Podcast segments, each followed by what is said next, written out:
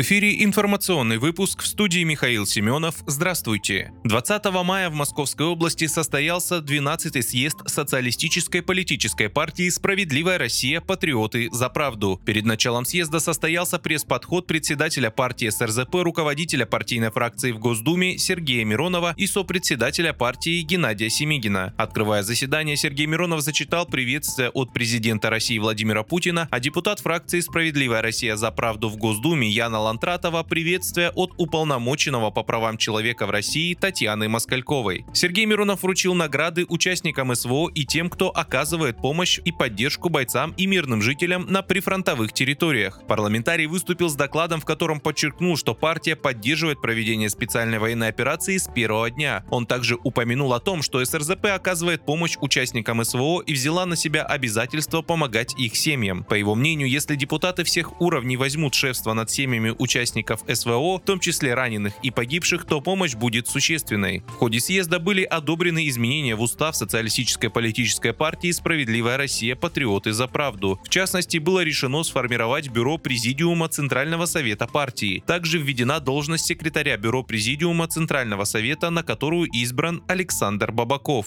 Делегаты 12-го съезда СРЗП в ходе тайного голосования переизбрали Сергея Миронова на должность председателя партии «Справедливая Россия за правду» правду на предстоящие два с половиной года. Также переизбраны сопредседатели СРЗП Геннадий Семигин и Захар Прилепин. Делегаты съезда поддержали предложение Сергея Миронова о выдвижении кандидатуры действующего главы государства Владимира Путина на президентских выборах в 2024 году. Также в ходе съезда состоялась отправка 12 тонн гуманитарного груза в зону СВО. По итогам съезда была принята резолюция. Ассоциация предпринимателей по развитию бизнес-патриотизма «Аванти» предложила главе Минтруда России Антону Котякову ввести в стране шестидневную рабочую неделю. Об отправленной соответствующей инициативе сообщает газета «Известия». По их словам, из-за растущего числа санкций сейчас выросла нагрузка на экономический сектор. Авторы инициативы указали, что это может повысить прочность российской экономики и поможет достичь технологического прорыва.